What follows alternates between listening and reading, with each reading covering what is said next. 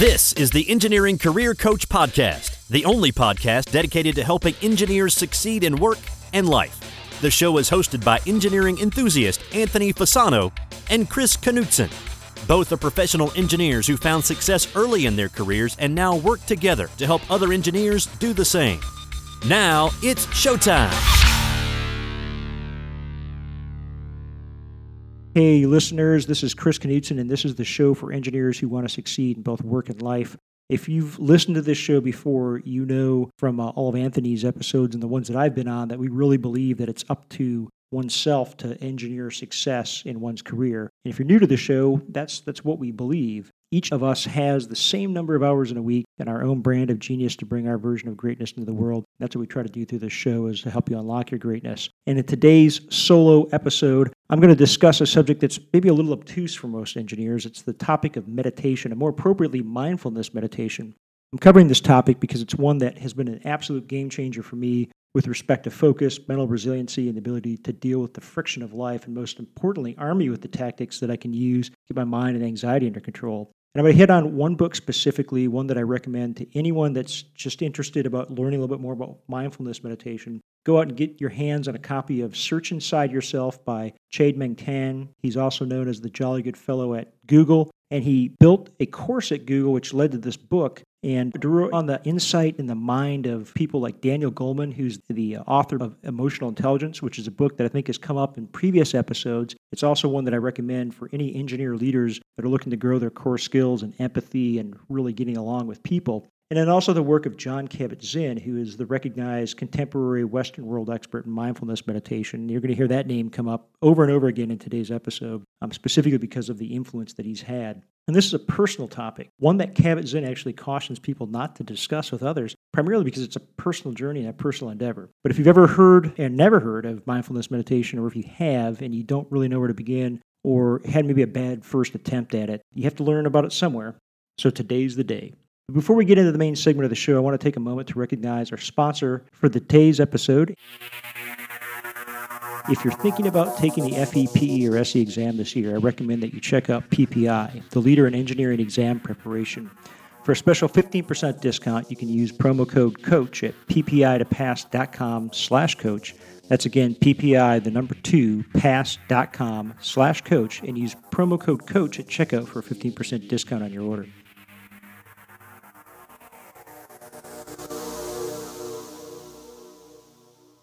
All right, now I want to give you a quote related to today's topic to bring us into the show. This one comes from Jon Kabat-Zinn out of his book, Wherever You Go, There You Are. And he tells us that meditation is the only intentional, systematic human activity, which at the bottom is about not trying to improve yourself or get anywhere else, but simply to realize where you already are.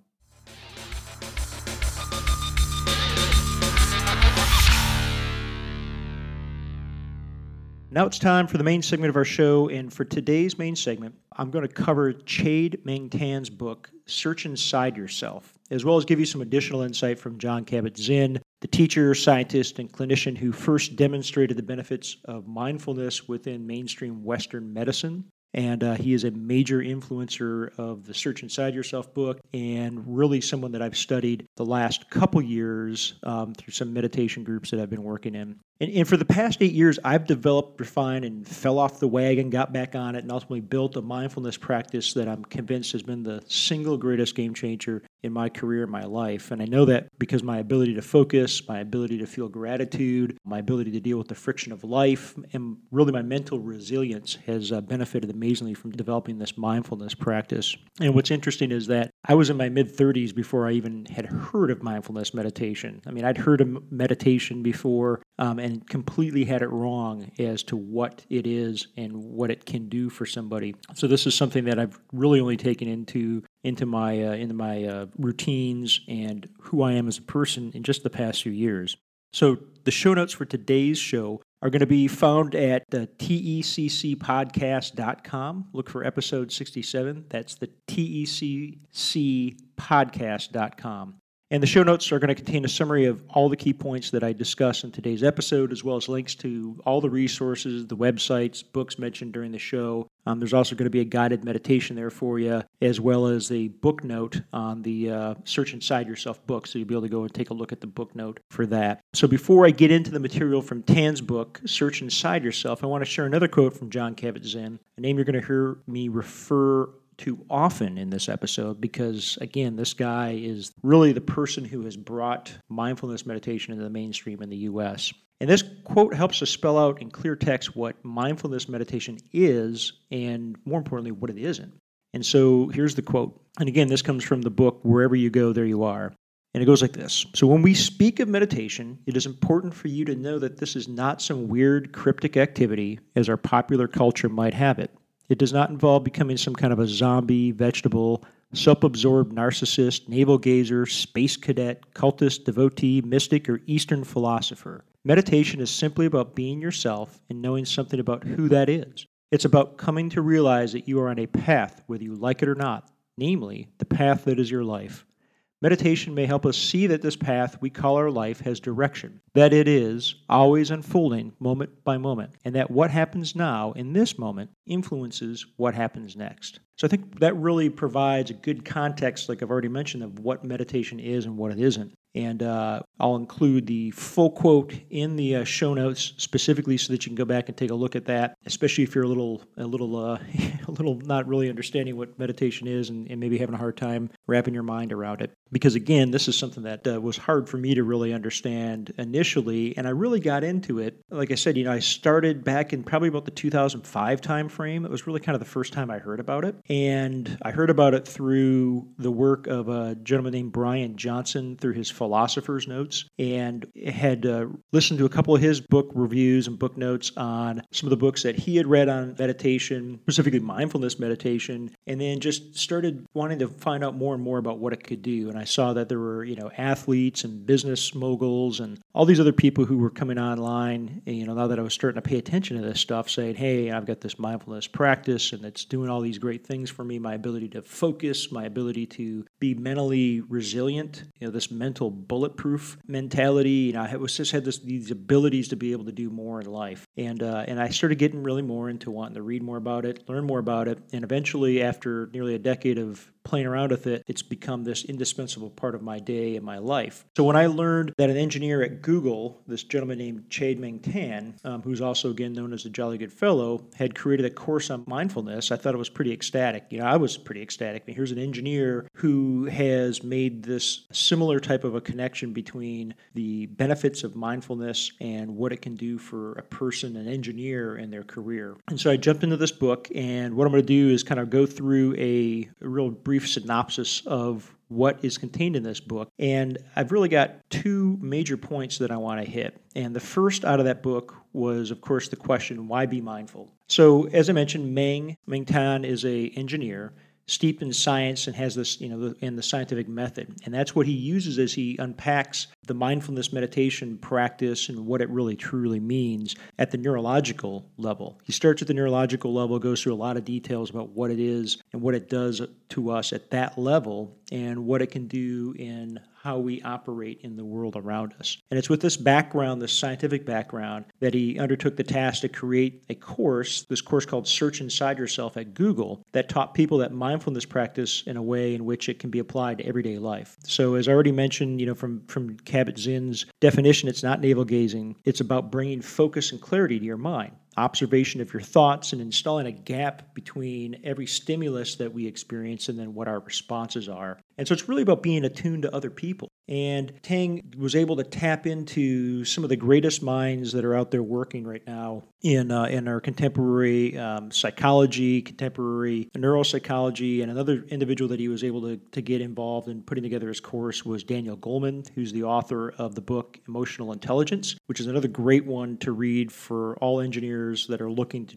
to develop a better understanding of how to operate and get along with other people. And so you know this this this idea of mindfulness meditation is also about getting yourself attuned to other people. And by being observant and more present and more in, in, tune with others you end up contributing more to the bottom line of your organization because you're clear about what you're doing and why. And you're able to connect with other people which i think is pretty awesome So the other really major point that is covered in the book is this this concept of being emotionally smart. And so emotional intelligence again really contributed in the mainstream today to Goleman's book. You know, this EI is emotional intelligence is known as a key part of mindfulness and it's important to business is just as strong. So, three things that I think really tie this, this idea and this concept of emotional intelligence to business and your work and your engineering career are that it contributes to stellar work performance. And there's a lot of research that's out there right now that, that shows us that emotional intelligence is two times as important as pure intellect and expertise, which is a massive change in concept, perhaps, for most engineers, where we really rely on our technical skills,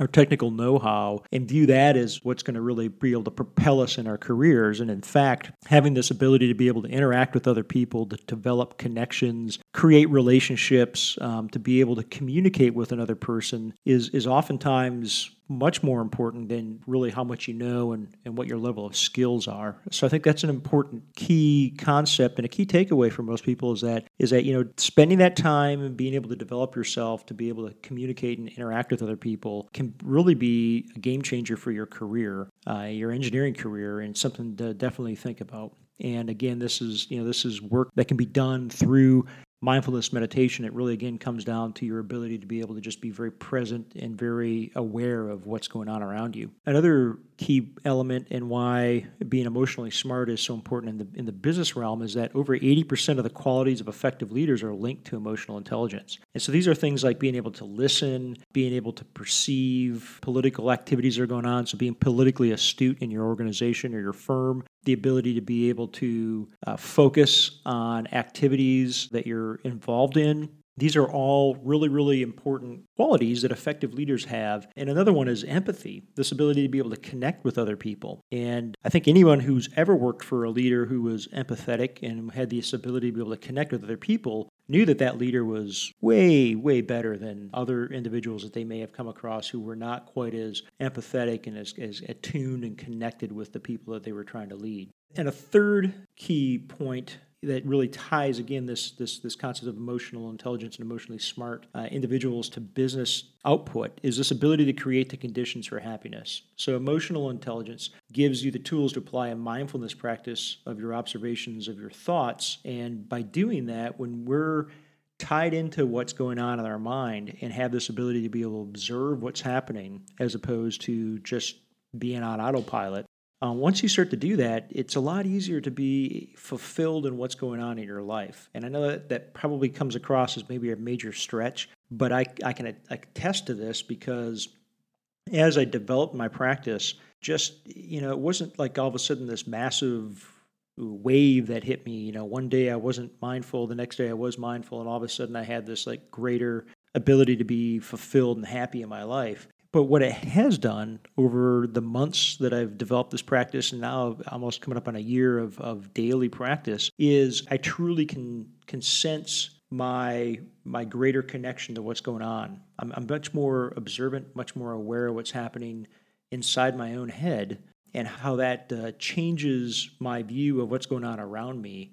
And that ability to be able to do that is just huge. So I've been able to you know, create these conditions for happiness purely by being able to observe what's going on in my own head um, and being able to look at the thoughts that are taking place in my brain and say, okay, is that a thought that's going to help me and serve me and help and serve another, or is it there as as a thought that's not going to be helpful to anyone? And that's another key concept that comes out of out of the mindfulness practice is that as you begin to observe your thoughts and you begin to look at the thought you don't necessarily judge it. So you're not saying well that thought's good or that thought's bad. It just it is. It's there. Our brain is a muscle if you will and the brain's purpose is to generate thoughts. That's all it's ever going to do is generate thoughts. And that's a good thing. We don't want our brains to not be generating thoughts. But these conditions for happiness and fulfillment come when we can essentially accept that our brain's going to generate thoughts. It's going to constantly be generating thoughts and then we can determine whether or not that's a thought that's going to be of use and benefit or if it's not going to be in use of benefit. And if it isn't, we don't label it good or bad. We just go, yep, that's not necessarily a very helpful thought. Thank you very much, brain. Um, but I'm just going to put that one off to the side. I'm not going to do anything with it. So that's that's really huge, and this all again is coming into this into this concept and under this umbrella of emotional intelligence.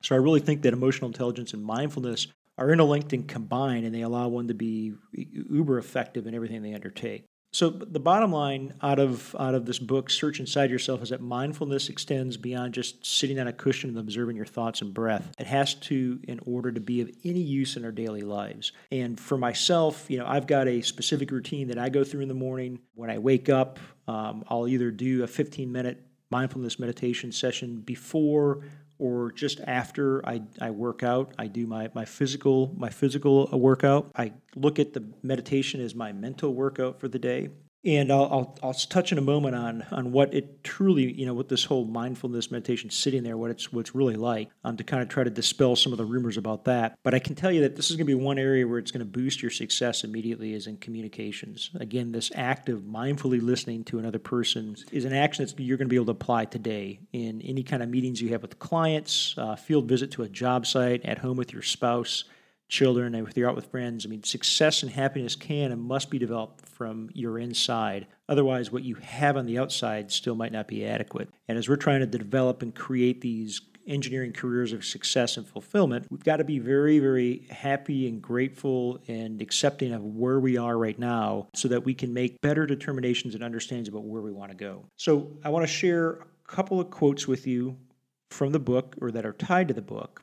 And then I'm going to cover seven key points. Essentially, just seven key points. You can break out a pencil, write these down if you want, or you can go and the show notes for today's episode and pull down this this book report. And then I want to just cover a couple of things about what what the actual act of sitting on a you know cushion or sitting on a chair or whatever it is that wherever you're going to sit exactly what's kind of going what's happening mentally and physically as you're doing this mindfulness practice. Then I've got a couple books I want to share with you, and then uh, and then we're going to go into the uh, into the final portions of the Take Action Today segment of the show. So one quote that that's uh, useful that comes out of the book is by the author by Meng Tang. It says mindfulness is a quality of mind that we all experience and enjoy from time to time, but it is something that can be greatly strengthened with practice. And once it becomes sufficiently strong, it leads directly to the attentional calmness and clarity that forms the basis of emotional intelligence. So again, this linkage between mindfulness and emotional intelligence is there. And another one that comes from from a powerhouse, Ralph Waldo Emerson,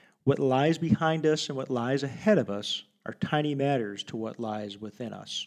So another this other tie back to the fact that mindfulness takes us within, and when we do that internal work, that internal work is going to be able to be reflected on the outside in the successes and the opportunities that we create for ourselves. So there were seven key takeaways that I want to share with you here. I'm going to do these in sentence format so you can break out a pencil, write these down if you want. The first one is that mindfulness is the best mental app for developing your emotional intelligence. So we're all trying to find the shortcut to become better at a skill, better at a particular knowledge area, trying to find out what's the quickest way for us to get from point A to point B. I can tell you that mindfulness isn't going to be this again this process that you're going to enter into it. You're going to develop this practice. It's going to it's going to take hold like this week and then all of a sudden like the day after that you're going to all of a sudden have this massive increase in emotional intelligence and happiness and fulfillment. I'm here to tell you that that's not going to happen. Um, it's going to take time but it is the best way to develop emotional intelligence that I'm aware of, and that is, again, by doing this internal work. Second key takeaway is that every emotion has a correlation in the body. And so that's a huge one. And if you really begin to start being mindful, I know that for myself, when I become anxious, I can feel this tightness in my chest and if i become anger i can feel i can feel my face become warm in my hands. I can literally feel the tips of my fingertips. And these are these are emotions that are that are in every one of us. We all feel anxious. We all feel anger at some point. We also feel happiness and elation and love and all these other emotions. I mean there's there's literally tens of emotions that every human has the ability to be able to to be able to feel and to experience and that each of these have correlations in our body. And through mindfulness, we have this ability to be able to develop this connection, this feeling and understanding of what's going on. It's, it's pretty awesome. Third key takeaway is that self confidence comes from emotional awareness and an accurate self assessment. So I think for any person any engineer who's looking to, to develop themselves and to become more effective at feeling fulfilled and having this successful engineering career has to be able to be confident. And when we're aware of what's going on within our, ourselves and we have an accurate self assessment of uh, what are our emotional states, how do we feel as far as our ability to be able to perform our technical work or to be able to perform in our, you know, a, let's say giving a presentation to a, uh, public entity or whatever it is, that we have this, you know, when we're really tied into what's going on within ourselves and we have a what we feel is a very good assessment of who we are, you know, our self confidence is going to go way up. And again, this is something that comes from it's a fringe benefit of doing this mindfulness work of being again just very self aware of what's happening within yourself. Fourth key takeaway, and this one's huge because I'm going to touch on this a little bit more when we start talking about what is, you know, how do you actually begin your mindfulness meditation practice, and that is begin your meditation practice with two minutes. So Meng Tan in the book tells us that you know there's no sense in saying to yourself, "Hey, I'm going to jump into this mindfulness meditation with you know I'm going to jump into the deep end, man. I'm going to go all out.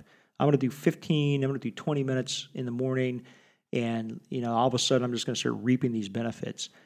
What he what he cautions and what he teaches in his course is is to say, hey, just start with two minutes. Even if you're pretty confident that you have this that you're going to have this ability to do five minutes or ten minutes or six minutes or whatever it's going to be, just do two minutes and then come back to it the next day and do two minutes.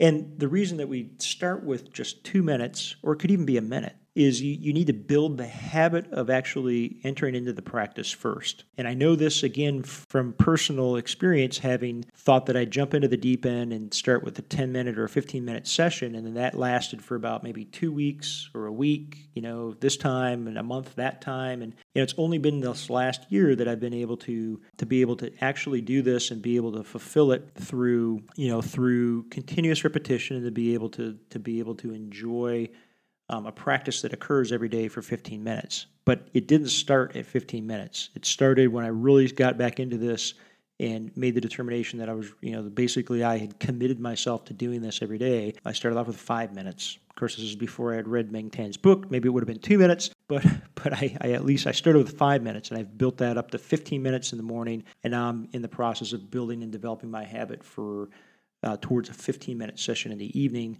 Right now, I'm at five minutes, and I've been successful with that for about the last six months. So, step number six is, or five, is don't try to avoid emotions. They're what makes us human. So, all too often, we when we start feeling anger or anxious, or we're really, really happy, um, it, it, just seems to be maybe this cultural norm to not you know expose others to those emotions or to only expose the people who are really really close to us to our emotions or trying to try to to subdue or to be able to push under the table the emotions that we have that are going on. And what we want to do as we go through this mindfulness practice is to not avoid them, to be able to accept the fact that maybe we feel fear or that we feel vulnerable or that we feel happy or that we feel love. Whatever these emotions are, to not avoid those and to be able to accept them. And we can do that when we're in our own mindfulness practice because this is a this is something that you're doing on your own. This isn't it's not a group or team exercise. This is a solo solo work that you're doing. So you've got this ability to be able to be vulnerable to yourself and to be able to feel these emotions and, and to be able to feel fully what they are. And eventually, as you develop your meditation practice and become much more aware of yourself, you can begin to unpack where those emotions are coming from. Pretty powerful. And, and a last key point here is that motivation grows from alignment, envisioning, and resilience. And so, having again some experience in this myself, you know, is is we become aligned between what we're doing on a day to day basis and what our goals are, what our vision is, and then we have this ability to be able to envision what our future success might look like, what the ideal may be looking like, and then this developing this this mental Kevlar that that I'm I'm just a strong believer comes from from mindfulness meditation. This ability to be mentally resilient, to have uh, challenges in life tossed at you, but to be able to accept the challenge for what it is, and to be able to step back and allow yourself to choose the right response. Uh, this this alignment that comes from a visioning and from understanding where we are and where we're trying to go, and being mentally resilient is just it's a massive for myself has become this massive generation of energy it's pretty pretty awesome. And again, I'm, I'm really convinced that it comes and it has come through my mindfulness meditation practice. So, with that, I want to step into now just kind of maybe touching a little bit on what, you know, what are we really talking about on this whole, you know, I'm going to meditate. What am I really doing here? And so, again, if you go to the show notes for today's episode um, and you download the two-page document, which is uh, that that's going to be provided there for you, it's going to be on the front page. It's going to run through with these. Uh, it's going to it's going to cover for you these key points and the other material that I've pulled out of. Uh, Tan's book. And then on the second page, it's going to give you mindfulness in six easy steps. So I've gone through the effort here of trying to be able to pack for you in just one page um, how to step into a mindfulness practice. So as I mentioned, uh, Meng Tan tells us, you know, man, just start with two minutes. Don't go into this for a long period of time um, when you're when you're first starting out, and that's that's okay, and that's that's really the best way to do it. The other key points that I'll bring to you on this is that you don't have to be sitting in, in yoga, you know, yoga style on the floor, you know, with legs crossed and so on and so forth. You just you need to you, you do need to find a place where you can sit comfortably. And for some people, this may be in a chair, not on a, not on a cushion on the floor. It could be on a cushion on the floor if that's comfortable to you. Um, if that's part of maybe you're in yoga and you're into that kind of a you know that you have that ability to be able to do that, that could be part of your practice. But for some, it's sitting on a chair. Uh, for others, to be sitting on the edge of the bed, uh, wherever it is. But to find a place where you can sit and that you're comfortable, but that you're not necessarily leaning against something, because you again you want to be purposeful and intentional in in how you're sitting and, and what you're doing. Uh, not necessarily laying down on a bed or kind of sitting in the lazy boy, uh, relaxed with your legs kicked up, because that's just not that's not I mean, it's, it's intentional, but that's not where we're trying to go with this. So you're sitting on the edge of a bed, let's say, or sit on the edge of a chair.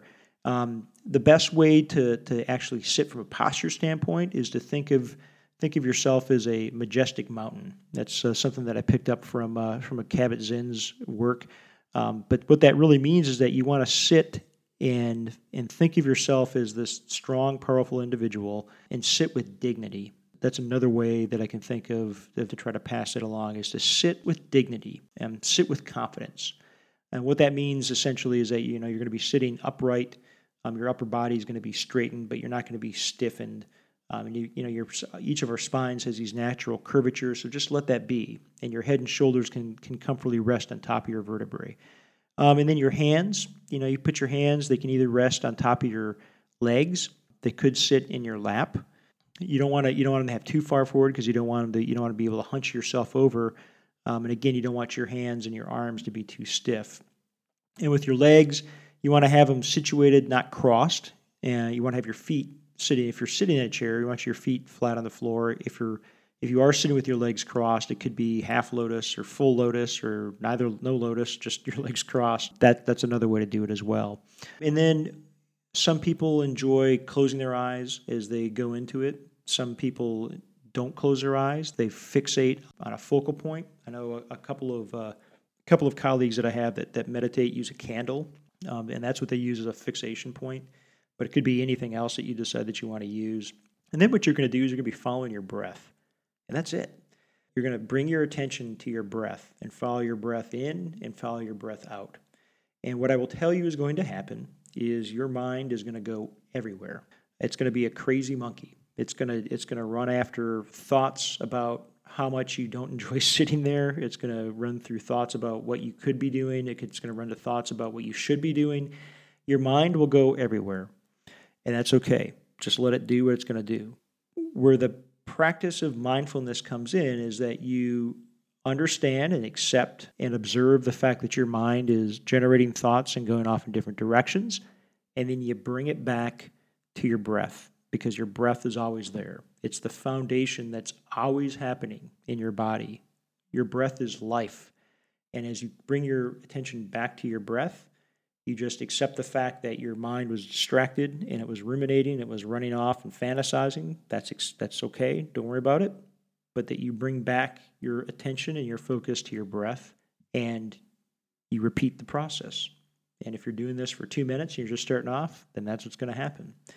Um, and I will tell you from personal experience that uh, even if you have a year's worth of worth of practice under your belt, you're still gonna your mind's still gonna be running around. Mine still does. But I'm also able to find that I have longer periods of time during my during my my meditation sessions where my mind is fully focused on my breath. That's it. But then it runs off and it, it thinks about having to put together the next podcast or writing an article or emails that I need to send or a phone call that I've got to make or an event that I got to take care of for my family. So it's it, it's going to happen. That's the way it is, and uh, that's acceptable. But when you have these opportunities where you are able to focus on your breath, the first time that that happens, and you all of a sudden you realize, wow, I just holy smokes, I just you know I just wow, I was really focused on my breath. I was just really into it. It's pretty powerful, and uh, I think the real interesting piece is that some days you will have an exceptionally good meditation let me rephrase this. We want to actually actually rate them, but you're going to have mindfulness uh, sessions that you come out of going, "Wow, that was awesome," and then you're going to have other ones where you're going to walk out of it saying, "Man, that that was." Uh, holy smokes, you know, where you're looking at the looking at maybe let's if you got a clock as a countdown clock, which I do, um, I'm going to be looking at the thing going, man, it's only been like two minutes, and then I keep looking at the clock and I keep looking at the clock. Um, it's just interesting because usually what I've what I've found with myself is that when that happens, I've got a lot of a lot of things going on in my life, and actually that practice of mindfulness at that point is is like perfect um, because it's really forcing me to realize the fact that hey, you need to just take a knee, drink some water, get a breath, and to get yourself wired back into what's going on in your life. So it's a quick overview of what mindfulness is. Again, go check out the uh, book note that's going to be attached to the show notes that gives you the step by steps for how to enter into a mindfulness uh, into a mindfulness practice. Again, goals you're really kind of shooting at like a, like two minutes to start with. Then you can build your practice. Um, it's really a, AKA a habit. Um, you're from that, um, and you can add more time to it. You know, like again, like I mentioned, I've got a 15 minute session going every morning, um, but it didn't happen through pure willpower. That was it just I know myself. That's not how I do things. I can't force myself into a habit. Um, but it was so it's a habit that I built up slowly over the months, over the years. And like I mentioned here, for about the last year now, I've been uh, working on this uh, 15 minute session in the morning. It's just absolutely awesome. Um, so, again, go check out the book note that's attached in the show notes for today. And I'm also going to include a, a short guided meditation session um, that you can tap into. That'll be in an MP3 format, and you can download that. So I think you might enjoy both of those. I will tell you that the uh, guided meditation is longer than two minutes, but that's okay. Um, a lot of people, and I and myself included, benefit from a guided meditation. Oftentimes they're going to run, you know, 8, 10, 15, 20 minutes. And but just by virtue of having this voice, they're helping to guide you through the process can be reassuring and beneficial. And uh, and there's some some goodness that can come from that. So, as I mentioned, Meng Tan's work is really heavily influenced by Jon Kabat-Zinn. And in fact, Kabat-Zinn contributed to the, the Search Inside Yourself course at Google. And because my practice is heavily influenced by Kabat-Zinn's teachings and his uh, concepts and methodologies for mindfulness, I want to share a couple of other books that you might want to tap into if you want to explore this mindfulness meditation a little bit more in detail. And the first one is Mindfulness for Beginners and again, the uh, links for all these books are going to be in the show notes. Uh, but this book is really a great breakdown of Kabat-Zinn's material, and it's a nice uh, introduction into his teachings and concepts about mindfulness. So you're going to learn about the value to coming back into your bodies and your and our senses over and over again, and how our thoughts self-liberate when they're touched by awareness, and uh, moving beyond our stories into direct experience. So it's really kind of gets into his uh, you know, kind of his his deep mojo about what he really thinks about mindfulness, and and again how to unpack that for the uh, for the beginner.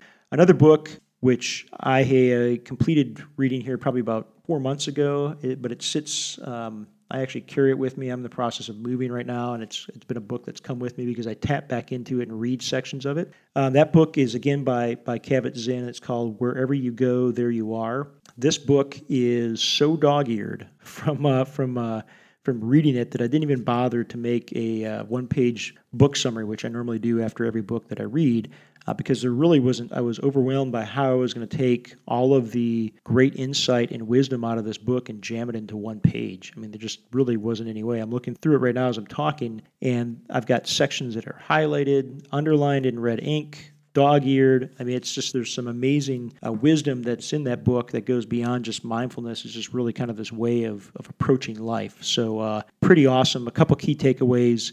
He gets into what patience what patience truly is. And then he also talks about you know the fact that if mindfulness is important to you, then every moment that we live is an opportunity to practice. And he tells us that meditation isn't romantic. Again, I've already mentioned this. It's not navel gazing or dispensing with our life, our daily routine. It's developing the skill sets that we need to have to operate consciously in the life that we have now so that we can grow where we are in order to become the ideal of what we're after. So some pretty pretty heavy uh, heavy stuff. Another another great book that I'll recommend. And especially if you listen to the guided meditation that I provide here and you're like, wow, this is some good stuff. I want to I want to tap into more guided meditations. This book is really a good one. I used it in a meditation group that I was in um, about a year ago and it was just a phenomenal book. We stepped through it. It's an eight week guided book that steps you through an introduction to mindfulness meditation. And it's very heavily influenced by Kabat Zinn's work as well. And what's awesome is that there's audio guided meditations, there's eight of them, one per week, that come with the book. Um, I've, I actually have downloaded them onto my app on my iPhone and, I, and I'll tap into them periodically. And, and this is no joke. The, the pace of the narrator's voice and the fact that he's got this really awesome English accent are seriously soothing. I mean, so just listening to this guy, this guy do his uh, guided meditation is, is pretty uh, pretty relaxing in and of itself. And then another book, if you want to get into somebody who's a little bit more contemporary, is Russell Simmons. And if you don't know who Russell Simmons is, he is the the man behind Def Jam Records, and so he was a major hip hop mogul back in the uh, back in the late 80s and 90s very successful monetarily. Um, he's got a couple different books that are out there that are just phenomenal. Uh, one of them is Success Through Stillness Meditation Made Simple, which is a, his book and his kind of his walk through how he came to approach and, and, really was introduced to mindfulness meditation and how it became this game changer in building his successful businesses and keeping him grounded while so much craziness was happening early in his career uh, because of the music industry. So, um, just a really, really good book uh, that, where he really unpacks how it's been able to help him become the exceptional business mogul that he has become. So, so there's four good books that you can dive into for more goodness on this whole mindfulness meditation concept. And, and I hope you enjoyed all this information that I provide. Um, it's a primer if you haven't heard about it before, and if you have heard about mindfulness meditation, um, hopefully you've you picked up a couple of pointers here, maybe some books that you want to go check out read through and, and use as you develop your practice. So if you, you enjoyed what you heard, let Anthony and I know by sending us an email. Um, if you'd like to have more information about mindfulness meditation, let us know that. We'll work to get some professional practitioners and experts as guests in uh, some of our future episodes who can get into the science behind meditation, you know, the neuropsychology, the, the basically, you know, at the brain functioning level, um, which is very scientific. There's a lot of science that's behind all this now. Um, so it's not just uh, Eastern philosophy, but there's a lot of Western science that's gotten into the benefits of meditation in a person's life uh, and in their career. So we can see if we can get some of those people to come on in future episodes or simply just to help us build our practices to take our engineering career to a whole new level. And with that, let's jump into the take action segment of the show, and I'll give you one simple action that you can take to make yourself bulletproof.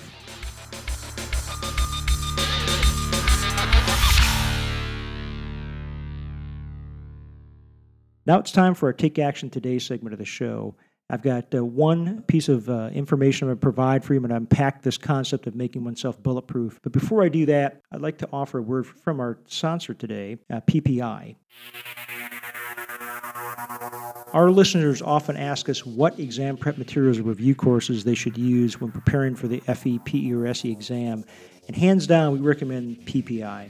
If you plan to take your exam soon, we have a special promo code for listeners of our podcast. You can use the code coach for 15% off your order at ppi2pass.com forward slash coach. Again, that's ppi, the number two, pass.com slash coach, and use promo code coach at checkout for a 15% discount on your order. PPI's mission is simple. They want to help engineers pass the FE, PE, and SE exams and advance their careers. Quality is paramount at PPI. In fact, it's the driving force behind everything they do, with best selling exam review materials developed by PPI founder Michael Lindeburg and other experts in the industry. They've been the source and solution for passing the FE, PE, and SE exams for more than 40 years. To see how PPI can help you pass your exam and for special offers and discounts exclusive to our podcast listeners, visit ppi2pass.com slash coach. Again, that's PPI, the number two, pass.com slash coach.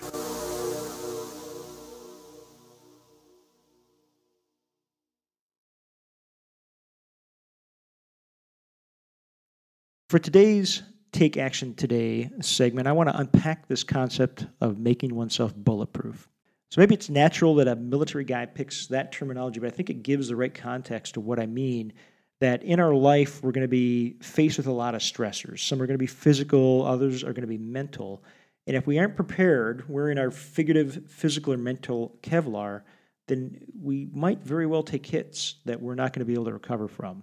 So we, we don our physical Kevlar whenever we do the essentials for our health. So I'm talking about eating right, having an exercise regimen, getting out there and exercise, movement, uh, getting a really good night's sleep, um, ensuring that we're properly hydrated, um, ensuring that we have recuperation time and that we schedule margin into our into our weekly schedule in our life. So that is just time to be versus always doing. Um, so I know you're busy. Uh, your engineering career is hectic, probably like mine, and when you add in family and all the outside pursuits, something has to give. And eventually, what's going to give is going to be you, unless you take the steps to put the Kevlar on so that when you take these shots, the stressors that are going to come up in life, that, that, that you're able to be able to work through it and to be able to be resilient and recover. So we done our mental Kevlar when we learn something new, we eat right, give our brain the food that it needs to be able to operate at peak proficiency and allow our mind time to focus on non-work activities and you guessed it when you bring mindfulness practice into your life in some fashion. So it might be through meditation like i talked about in the main segment of today's show um, or it could be a gratitude exercise which is something that anthony has mentioned with his five minute journaling work. Or it could be something as simple as uh, and this really this comes from the book uh, 10 minute toughness. And out of that book, there's this 15 second breathing awareness exercise. And it could be something just as simple as that, where you breathe in for six seconds, you hold it for two, and then you breathe out for seven seconds, and you repeat that four times. So, over a period of a minute, you're just doing this very deep breath. And so, even simple exercises like that help us to develop this mental Kevlar, this ability to be able to be bulletproof to the stressors that every one of us is going to face in our engineering career. So, that that's uh, that's your take action for today segment. And I know from personal experience that without this physical and mental resilience in place that we build over months of daily practice, stressors in life are going to take us out of the game. And that's something none of us want to happen. We want you in the game. We want you bringing your craft, your art, your awesomeness to the world. We want you to succeed in your engineering career. So I hope you enjoyed today's episode. We'd love to hear your feedback, comments, and questions. Go to the engineeringcareercoach.com forward slash mindfulness or teccpodcast.com, episode 67. We monitor all the comments and are going to respond if you leave us one. And until next time, please continue to engineer your own success. Thank you for listening to the Engineering Career Coach podcast. Be sure to visit engineeringcareercoach.com, where you can find all past episodes and also download a free three part video series created specifically for engineers to help you best utilize LinkedIn for networking, improve your communication and speaking skills, and also to help develop your leadership abilities. Now is the time to engineer your own success.